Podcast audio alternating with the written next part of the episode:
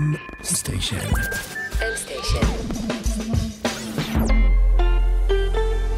מבית מייקרוסופט בישראל. היום נפתחת תערוכת עדות מקומית, התערוכה השנתית לצילום, עיתונאות ותיעוד.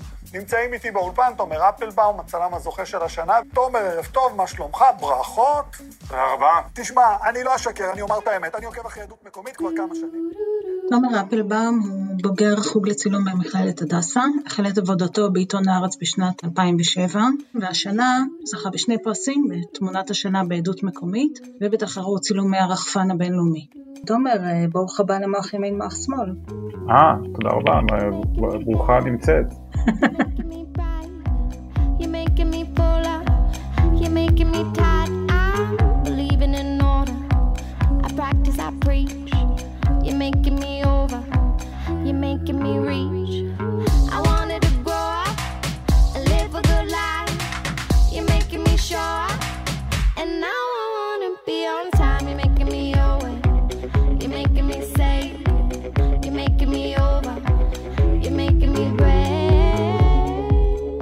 קודם כל מזל טוב על אה, שתי זכיות השנה. תמונת השנה בעדות מקומית ובתחרות צילומי הרחפן הבינלאומית. אספקט, תומר, כן, תודה, זה ממש אה, כרעם ביום בהיר. איך הגעת לצילום בכלל? אה, הגעתי לצילום די בטעות אני חושב. הייתי בסוף השירות הצבאי שלי, לא היה לי מה, הרבה מה לעשות והסתובבתי ביחידה כזה ושיאמם לי. ואז היה איזה תרגיל ביחידה, אז אמרתי איזה יופי ניקח מצלמה, אז לקחתי איזה מצלמת סרט כזאת מחבר וראיתי שאני נורא נהנה מזה ושיצאו לי תמונות יפות. מצאתי איזה מצלמה ישנה כזאת של אבא שלי והתחלתי לצלם איתה קצת. לא הבנתי כל כך, היה שם את המחט הזאת שהראתה לי את החשיפה שאפילו לא ידעתי מה זה אומר כאילו שהיא למעלה מדי, מה זה אומר שהיא למטה מדי, אני לא יודע אם את מכירה את זה במצלמות המכניות הישנות, כן, ה Pentax אה, למיניהם. זה היה מינולטה, אבל אה, כן היה מחט כזאת שהיה עיגול באמצע ולמעלה זה היה over, למטה זה היה under, אני רק הבנתי שאני צריך אה, להביא, שהמחט תגיע לאמצע, לא הבנתי יותר מדי והשתעשעתי מזה ואז טסתי למזרח, קניתי מצלמת ניקון שהייתה עם פוקוס אוטומטי ועם זה, זה עדיין תקופת הסרטים ושם צילמתי די הרבה למען האמת ובסוף הטיול כבר די החלטתי שאני רוצה ללכת אה, ללמוד צילום. ולמדתי שנתיים במכללת הדסה. ו... למה באמת צילום עיתונות? אה, יש המון ז'אנרים של צילום, נכון? כן, כבר במהלך השנה השנייה אה, הבנתי שאני נמשך נורא לצילום תיעודי וקולגה שלי לספסל הלימודים התחיל התמחות אז בסוכנות שצילמה לעיתון הארץ בירושלים, סוכנות שנקראה באו באו ואני בעצם אה, הלכתי בעקבותיו לסוכנות. בשבתות היה לי אופנוע, היינו מסתובבים סתם ב- בירושלים. הסתובבנו לכל מיני מקומות שאיכשהו התגלגלנו לכל מיני דברים שהיו חדשותיים בעיקרם ופשוט נורא נהנינו מזה. כי בירושלים אז באותה תקופה זו הייתה תקופה ש, שאתה אתה יורד למרכז העיר ואתה יש מה, תמיד יש מה לצלם. היינו פתאום נוסעים והיינו מגיעים לאבו דיס וזו התקופה שבנו את הגדר ההפרדה שם והיינו מסתובבים ופתאום נפלנו על איזה חסימות כבישים בבר אילן כי איזה הפגנות השבת היו. את האמת פעם אחת אני זוכר שישבנו באיזה ביקורת אה, עבודות ופתאום היה פיצוץ והיה אוטובוס שהתפוצץ בדוידקה שזה אה, שאנחנו שמענו את הפיצוץ אצלנו אז את מבינה כמה, כמה קרוב זה היה לקחנו את, ה, את המצלמות שהיו איתנו ורצנו לשם כי זה היה לפני מה? 15 שנה? למדנו שם בין 2002 ל-2004 בעצם אה, וככה בעצם נכנסתי לעולם העיתונות, פחות או יותר. אבל אתה יודע, קראתי ראיון איתך, ואתה אומר שם שצלם עיתונות נותן איזו הוכחה ל- לאירוע שקרה בעולם שמלא פייק ניוז. אבל מצד שני אתה הרי מקפיא שנייה באירוע, ואנחנו לא באמת יודעים מה קרה שנייה לפני או שנייה אחרי. זה, מצ... אז כמה באמת אה, התיעוד הזה הוא אמין? זה נכון, אני חושב שהוא נותן document למה שקרה באותו מאית שנייה. השבוע אני, יצא לי לחשוב את האמת הרבה על הנושא הזה כי אני ראיתי את התמונה של ה tank man, בעצם הבחור שעומד לפני הטנקים ב, בכיכר תיאנימן בסין, ואני תהיתי כאילו מה קרה לבן אדם הזה. אני יודע שהצלם שצילם את זה, צילם את זה מהחדר במלון שלו עם איזו עדשה ארוכה, בדמיון שלי אמרתי, יכול להיות שזה סתם בן אדם שעבר את המעבר חצייה ו... והוא היה שקוע במחשבות ופתאום הוא מסתכל הצידה וראה ש... ורואה את השיירת טנקים האלו ויכול להיות ש... מה שאני בא לומר, לפעמים המצלמה קולטת דברים בצורה, אה, היא מרכיבה דברים שהם לא, לא היו מחוברים במציאות עצמה. זה עדיין איזה דוקומנט של משהו, אוקיי? אוקיי, הוא אובייקטיבי או סובייקטיבי? זה האינטרפטציה שלך? אני לא חושב שזה יכול להיות ממש אובייקטיבי. תמיד מספרים שתתני ל-50 צלמים לצלם את אותו עץ, אף אחד לא יביא את אותה תמונה, כן? אתה יודע, אני מנסה להבין רגע את הערך העיתונאי, ו- וגם איך, איך אתה מפרש את התפקיד שלך כ- כצלם אה, תיעודי? מה אתה, האם אתה מצליח להוציא את עצמך מה, מהפריים, או, או נהפוך הוא? אני נורא נמשך כאילו לאופן שבו אובייקטים מסתדרים במרחב, כאילו אני, אני קצת סאקר של קומפוזיציות לפעמים. לפעמים אני מצלם תמונה שהיא לא, לא תמונה מרשימה, היא התמונה הכי פשוטה והכי ישירה בעולם, אבל היא בעלת ערך עיתונאי, שאני מרגיש שהערך עיתונאי בה הוא רב. אוקיי. Okay. ולפעמים, ולפעמים גם אני, ולפעמים... תצלם תמונה שאין לה... אין בה שום סיפור, היא רק אסתטית. פרופר, אה, כן. כן. אוקיי, אז, אה, אז יש בך את שני הצדדים בעצם, אתה, אתה גם מחפש לתעד ולומר אמירה, ומצד שני אתה גם מנסה, אתה גם עושה אומנות. כן, לעשות אומנות זה תמיד ביטוי ש... שנורא מצחיק אותי בהקשר הזה, אני לא... אומנות זה סוג של uh, התכווננות מסוימת. אתה לא מחשיב צילום כאומנות? אני לא חושב שאני אמור להחשיב את זה. זה אומנות זה יותר מה שאנשים משליכים על זה. אבל השאלה היא מה שאתה עושה היא אומנות. היא אמנות בוודאות, כן. יש פה טכניקה ויכולת, אבל היא גם אומנות. יש לי איזה קולגה שקראתי ראיון איתו, אילן ספירה, הוא היה מצלם אה, קהילות של אה, מהגרי עבודה, שאלו אותו שאלה דומה. אז הוא, הוא מתאר איזה מקרה, הוא אומר, פעם העיתון שלח אותי לצלם אה, משפחה של אה, מהגרים, הוא שילם לי עבור הצילום 350 שקל נגיד לצורך העניין, אחר כך המשפחה ביקשה שאני אביא לה הדפסה של הצילום, אז אה, הדפסתי לה תמונה במיני-לב, זה עלה לי חמישה שקלים, ונתתי לה, ולימים התמונה הציגה בתערוכה ומישהו קנה אותה ושילם על זה 3,000 ומשהו שקל. לאן אני חותר? אני חותר שאומנות זה בסופו של דבר זה משהו שאנשים משליכים על יצירה לפעמים mm. בדיעבד ואני אני כצלם אני משחרר את זה לעולם ואז יש לזה, זה בדומה למוזיקאי, יש לזה חיים ל, ל, כן. לתמונה, נכון. יש לפעמים חיים משלה. והיא תישאר אחריך. אני מקווה, כן, אני מקווה מאוד, אני מקווה מאוד שהיא תישאר אחריי. אתה עורך את התמונות שלך, כן, או כן. לפני שאתה מפרסם אותן? כן, כן, אתה עושה תיקוני צבע, תיקוני okay. אוקיי. קונטרסט, אה, חותך אותה בהתאם ל... אוקיי, תספר כן, לי קצת במה אתה משתמש, עם, עם איזה מצלמה אתה מצלם היום? Uh, אני מצלם עם uh, קנון. דיגיטלית מן הסתם? אני לא מבינה בזה כלום אגב. כן, עם קנון מרק 4. אוקיי. ושתי מצלמות של קנון, ויש לי עוד מצלמת מיורלס אחת קטנה, פוג'י. אוקיי, ו- ודרונס, נכון? אה, כן, ו- ורחפן. אוקיי. מתי תבחר אה, להרים את הרחפן או שאתה תמיד מרים אותו? להרים את הרחפן אני אבחר שאני ארגיש שהוא יכול לתת איזה ערך מוסף. התמונה ש... שזכתה בעדות מקומית צולמה על ידי רחפן, נכון? כן. וידעת? כן. כי כשהיית, אני רק אתאר למי שמקשיב לנו, אה, שזו תמונה של הפגנה שהייתה בכיכר אה, רבין, נכון? והיא צולמה מלמעלה ורואים את האנשים נכון. בריחוק חברתי וזה נראה כמו איזה מגן דוד עצום כזה, מהמם. אני, אני אעלה גם לאתר את התמונה כי אני חושבת שהיא ראויה שהרבה אנשים יראו אותה. אז כשהגעת לשם ידעת מראש אה, שזה... לא, ממש לא, זה היה ממש נורא ספונטני כל העניין, כי uh, הרחפן שלי זה לא רחפן שמצטיין בצילומי לילה, mm-hmm. ולא לא תכננתי כל כך להרים אותו בלילה. אה, כמה ימים קודם הרמתי אותו בכיכר אה, הבימה, הייתה הפגנה ששמרו גם על איזה סוג של ריחוק, לא באופן כזה סימטרי ולא באופן כזה מוקפד, mm-hmm. זו תמונה שצילמתי אותה בדמדומים ממש. ולא היה לי איזה ציפיות נורא גבוהות כאילו מלצלם את זה בלילה, וכשבאתי להפגנה השארתי אותו באופנוע, וכשהתקרבתי להפגנה ראיתי שני קולגות שלי של ערוצי טלוויזיה עם רחפנים, אחד עם רחפן באוויר והשני עם רחפן, עוד רגע עמד להרים אותו.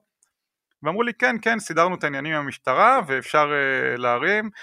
uh, אז רצתי מהר אמרתי טוב יאללה ניפטר מזה ניפטר מה... זה, כי זה מעסיק אותי בראש המחשבה הזאת שזה כמו שאתה צריך לעשות גם וידאו וגם כן. סטיל אז אתה כל הזמן הראש שלך מתפצל. אז אמרתי אני, אני אעשה את מה שאני צריך עם הרחפן.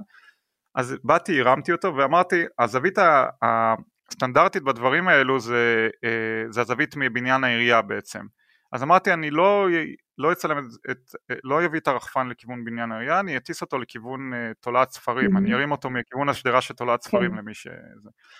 וכשהרמתי את הרחפן אמרתי אוקיי, רוצה למרכז את uh, תומרקין, את האנדרטה של תומרקין כמה שיותר במרכז על מנת לייצר איזה אפקט של uh, דגל ישראל כזה, של התמונה במקור היא בפרופוציות של 3-4, בגרשה שפרסמתי חתכתי אותה ל-2 על 3, ב-3-4 בעצם רואים גם שאבן גבירול זה היה צולם ממש בתחילת ההפגנה, אבן גבירול עדיין היה ריק בשלב okay. הזה, אוקיי. אז חתכתי את זה כי זה לא, זה לא היה לי יפה שהוא ריק בתמונה.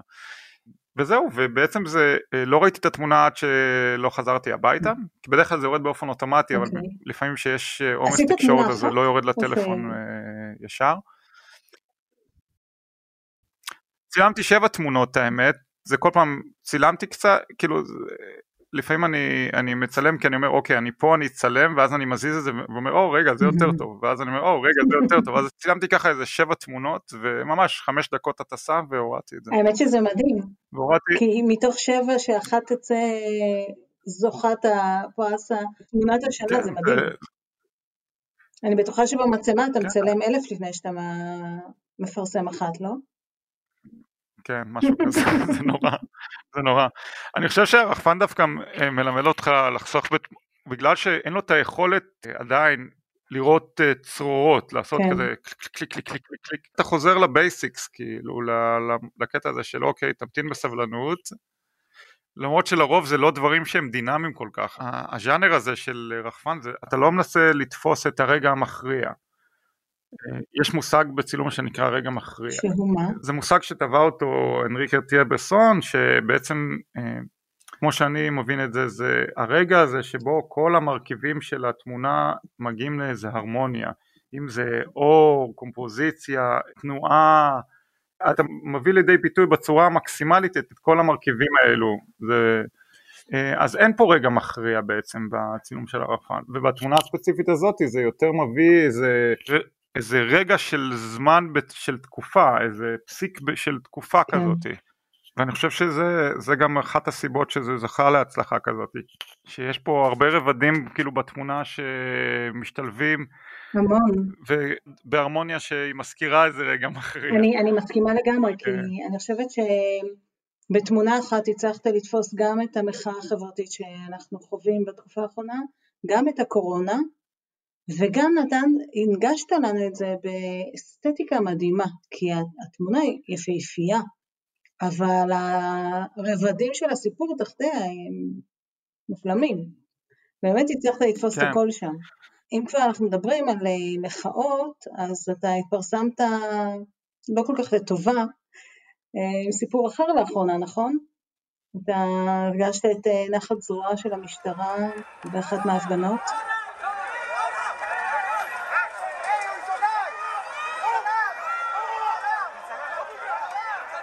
זה עוד טרום הצעדות, טרום בלפור, אה, זו הייתה הפגנה שהייתה מעט אחרי הרצח של אה, יד אל חלק, mm-hmm.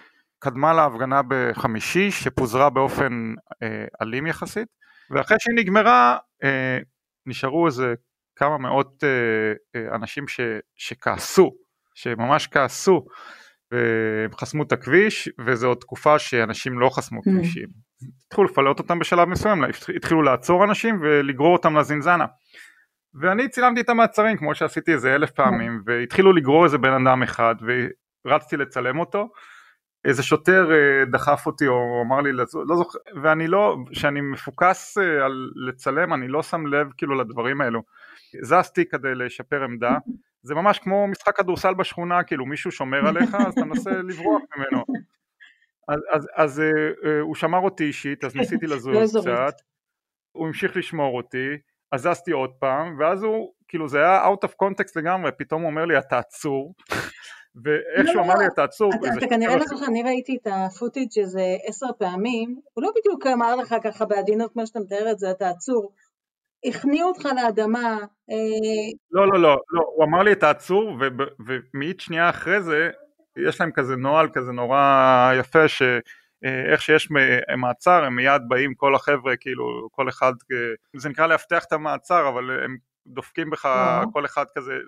לא, לא, זה לא קשור כמה אתה מתנגד או לא מתנגד, כי אני לא התנגדתי, אני רק התקפלתי להגן על המצלמות, אבל עדיין אתה, השוטר שזרק אותי לרצפה, אחד מהם טרק לי את הראש בכביש, עוד אחד נתן לי איזה ברכייה, אתה מקבל איזה מנת אלימות אה, מינימלית במקרים האלו. אה, וזה זה שאתה הולך למח"ש, איכשהו מכניסים את זה ל... אם אתה לא מאבד יותר מדי אברי גוף או דם אז מכניסים את זה לתחום הסביר לרוב כאילו ואתה מבזבז את הזמן שלך במח"ש. וואו, נשמע חוויה אה, מטלטלת האמת. ספציפית זה חוויתי כל מיני מקרי אלימות שיותר אה, נחרטו בי ודווקא זה פחות אה, כי ידעתי איפשהו שלאלימות הזאת תהיה סוף ידעתי שהיא לא שהיא לא אישית נקרא לזה ככה אז אה, זה חלק מה, מהמקצוע? כלומר חוטפים הרבה? אם אתה מתאמץ לצלם דברים שלא רוצים לצלם, שבאופן כללי זה, אם אתה מתאמץ לצלם דברים שאנשים לא רוצים שיצטלמו, אתה, אתה, אתה חושף את עצמך ל, לאנשים שהם לא נחמדים. תשמעי, הרבה אנשים לא רוצים להצטלם והרבה אנשים גם אה, מוכנים אה, לעשות משהו בנידון. אה, אז, אז אולי צד אחר של המקצוע שהוא לדעתי פחות אלים, אה, למי שלא קורא את עיתון הארץ, אתה יכול לספר לנו מה זה טיסות נכנסות, טיסות יוצאות? טיסות יוצאות, טיסות נכנסות זה מדור שהתחיל לפני יותר משמונה שנים. מדי שבוע הכותבות שזה השתנו במהלך השנים, התחילה את זה ליאת אלקיים, אה, עשתה את זה גם מיטל שפירו ונועה אפשטיין וכיום עושה את זה יעל בניה. אה, אני צילמתי את זה לאורך שמונה שנים חוץ מהפסקה של משהו כמו חצי שנה. אה, וזה מדור שאני נורא נהנה שאנחנו בעצם אנחנו הולכים מגיעים לשדה התעופה עוצרים אה, באופן רנדומלי אנשים שנוחתים ואנשים שממריאים ושואבים מהם סיפור אנושי. איזה, איזה סיפור ש, ש, שאדם יוכל להתחבר אליו. לפעמים זה חוויית טיול, לפעמים זה היסטוריה אישית, היסטוריה משפחתית, סיפור על העבודה, לפעמים אנשים מדברים על המחקר האקדמי שלהם וזה. בקורונה זה, זה אם בעבר היה לנו את, ה, את הזכות uh, לבחור בפינצטת המרואיינים שלנו אז, uh, אז עכשיו לפעמים אנחנו, יש טיסה לדוגמה היום, אנחנו נורא, אנחנו, המדור הזה נעשה בלחץ של זמן של לוז, ליעל ולי יש לוז אה, שלא לא תמיד מאפשר להיות שם שש שעות או שבע שעות בשדה התעופה ויש מיעוט טיסות, היום נחתה טיסה אה, של יונייטד, שלאחריה יש הפסקה בטיסות הנוחתות של שלוש שעות. אז יש טיסה אחת ואתה חייב לתפוס אה, קורבן, אתה חייב לצוד מישהו. אני חושבת שראיתי, והתמונה יפהפייה אבל הסיפור מאחוריה הרבה יותר נוגע ללב. התמונה זה החלק הכי שולי פה בעיניי. הגישה שלי לצילום פה היא גישה אוגוסט סנדרית, יש צלם שנקרא אוגוסט סנדר שהגישה שלו הייתה צילום מאוד ישיר. וכמה שיותר, לתת כמה שיותר פרטים על, ה, על הדמות, על הבן אדם. זה תמיד יהיה גוף מלא. הדבר היחיד שמבחינת לביים את הדמות, אז אני מבקש שיראו את הנעליים, שיראו כאילו מסוליית קודקוד. כי אני חושב שזה פשוט אה, נותן כמה שיותר מידע על הדמות. אתה יכול... הדמויות הכי מפתיעות, את האמת היום הייתה דמות כזאת בעיניי, במידה, במידה מסוימת, זה שאנשים שיש לך איזה רעיון בראש למי הם, אה, ומה הם, ואז הם מספרים לך סיפור של, אה, אני זוכר שפעם ראיינו איזה בחור אחד, כולו היה רסטות, בחור צרפתי כולו רסטות, והוא היה איזה פרופסור ליידיש או משהו כזה, שזה היה לא קשור כאילו. הייתי מקבלת אבל, אם אה, הוא היה פיזיקאי, אבל פרופסור ליידיש זה באמת... כן. היה לו איזה קטע עם יידיש, אני לא זוכר, אני, פרופסור זה בטח מוגזם, אבל היה לו קטע חזק עם. יידיש. התמונה שאני מדברת עליה, אני לא יודעת אם היא מהמהדורה האחרונה, אבל נורא נגע לי ללב, כי... והיא אורגנית, כלומר, אני ראיתי ש... או לפחות מה- מההסבר שלך, אתה מתאר את זה שתפסת אותם במקרה לגמרי, שלושה אנשים, אה, שהתברר אה, אחר כך שהם אימא, בן ובת זוג, והאימא באה לאסוף את הבן משדה התעופה, וכל מה שהם יכולים בתקופת הקורונה, היא מניחה שקית עם אה, עוגה.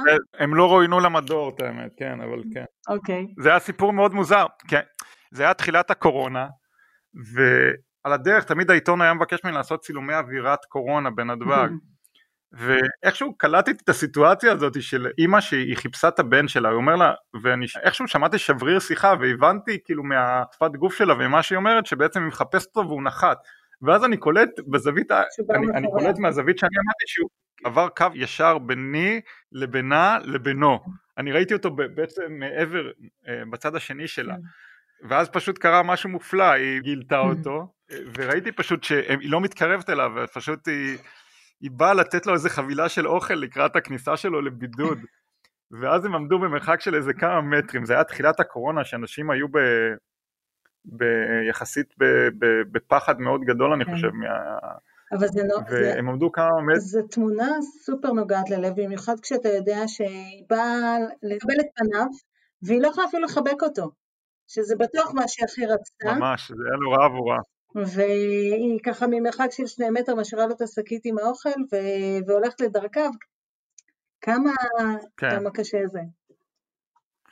כן, זה היה קטע מאוד, אה, מאוד מרגש, את האמת. לגמרי. אה. אני, אני רוצה קצת שאלה טכנולוגית, אם אפשר. שוט. קודם כל, אה, היות וסיפרת לנו עכשיו שאתה התחלת לצלם עוד עם פילים, איך הטכנולוגיה של אה, הצילום הדיגיטלי שינה את עולם הצילום בעיניך? אני חושב שזה הרבה יותר קל לצלם היום, הרבה יותר, אתה לא צריך להיות אה, טכנוקרט בשביל אה, לצלם תמונה Mm. טובה.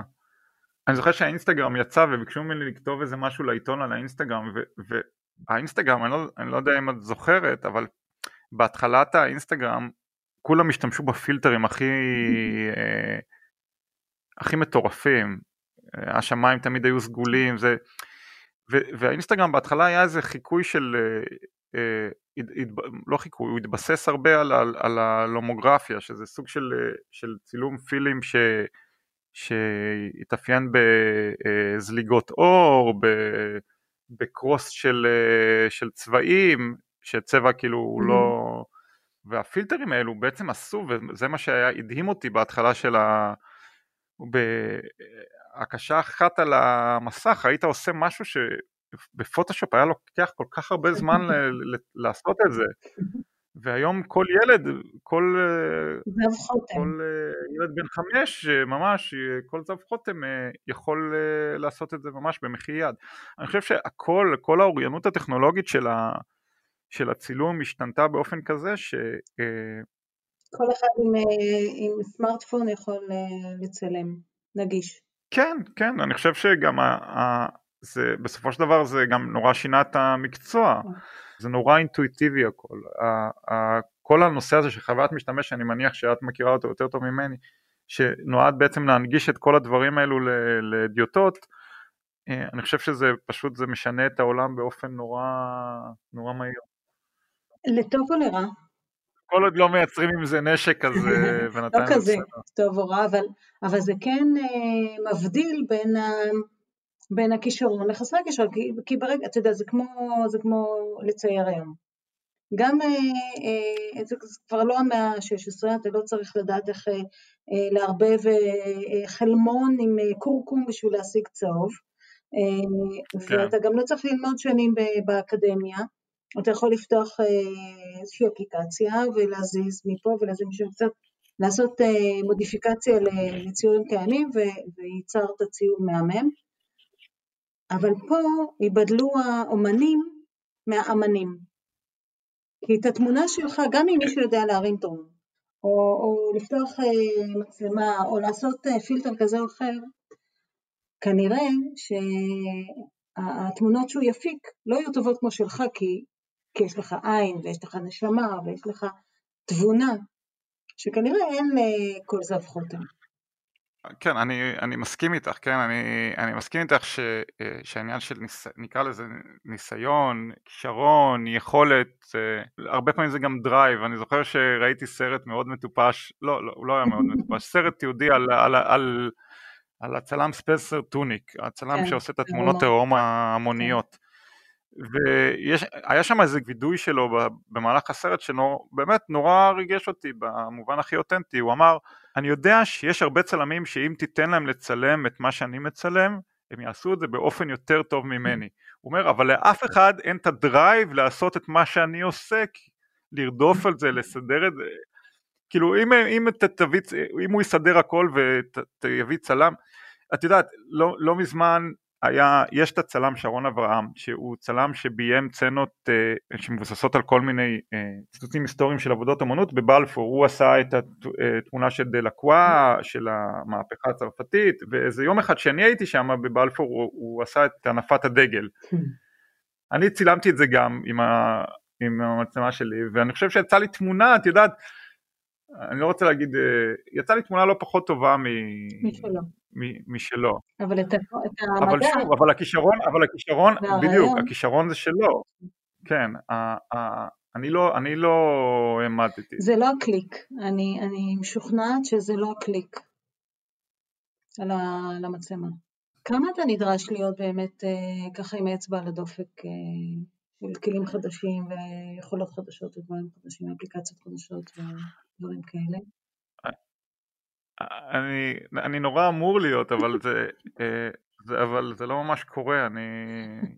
ככל שעובר הזמן אני מרגיש שאני יותר ויותר, אתה, יותר ויותר דינוזאור. אתה זערורי מדי אה, וצעיר מדי בשביל דינוזאור, אז אני נאלצת לאכזב אותך. טוב, אז, אה, אז כן. האמת שזה מביא אותנו אל שאלת המערכת, ואני נאלצת ככה ביני לבין עצמי לנחש את התשובה, אני אשאל אותה בכל זאת, כי אני שואלת אותה בכל פרק. מוכן? אז תומר, מה אתה יותר, יצירתי או אנליטי? שאלה מעניינת. תודה. נראה לי שאני יותר אנליטי דווקא. וואלה, די. לא נכנסת לזה? לא יודע, אני לא, אני לא, אוקיי. אני לא רואה את עצמי. הרגע היצירתי הכי גדול שלי, אני זוכר אותו בבהירות מאוד גדולה, זה היה בכיתה ב'. ספר לי עליו, זה נשמע מרתק.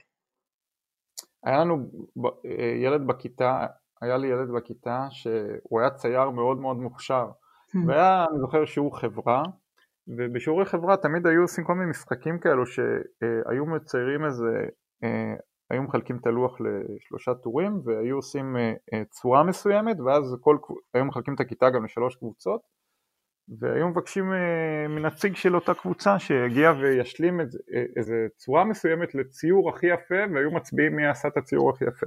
ומולי עלה הצייר הכי טוב בכיתה שהוא באמת היה צייר נפלא אני באמת הייתה לך מוטיבציה בקיצור. היה לי, היה לי איזה התעלות כאילו ממש התעלות ויצא לי ציור מהמם של כריש באמת. וואו. אני זוכר את זה זה יצא כריש וזה יצא כריש יפה וניצחתי אותו, ניצחתי אותו, ממש. מאז, לפעמים אני, לפעמים אני מרגיש את ההתעלות הזאת, אבל אה, את, ה, את הרגע הזה שאתה אומר, אוקיי, זה, הרגע הזה ש, שאתה הצלחת להשלים את איזה חזון מסוים. גדול. אוקיי, okay, אז אתה, זה נורא מעניין מה שאתה אומר, אז אתה, אתה מתייחס לתיעוד כאנליטי. וואי, זה מקסים. אני רק רוצה... אתה מנסה לחשוב, כן, אני חושב שזה הליך יותר... אה, אה, לוגי.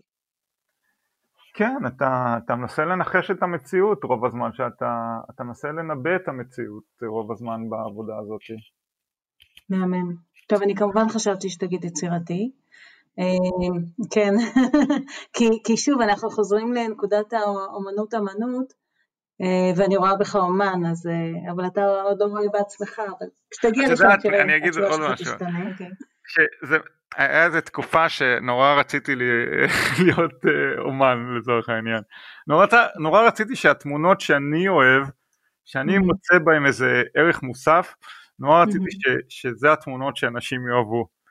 וגיליתי שזה לא ככה. על אחת כמה וכמה ככה.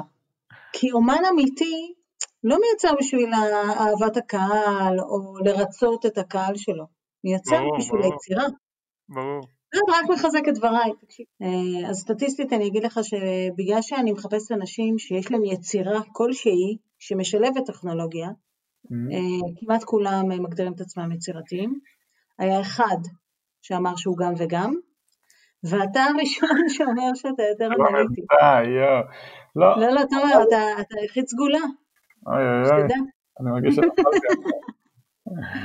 אני שמח אבל, אני שמח שאני לא באקסיומה. זהו, בדיוק, מי רוצה להיות כמו כולם? משעמם. ממש ממש מודה לך על הזמן. בשמחות. בדיוק, גם לך. תודה רבה, לילה טוב. אז uh, תודה לניר לייסט על קסמי רדיו, לשקמה בן עמי על החזון, ולמייקרוסופט על ההפקה של כל הטוב הזה. אני מיכל קיסרי, ביי.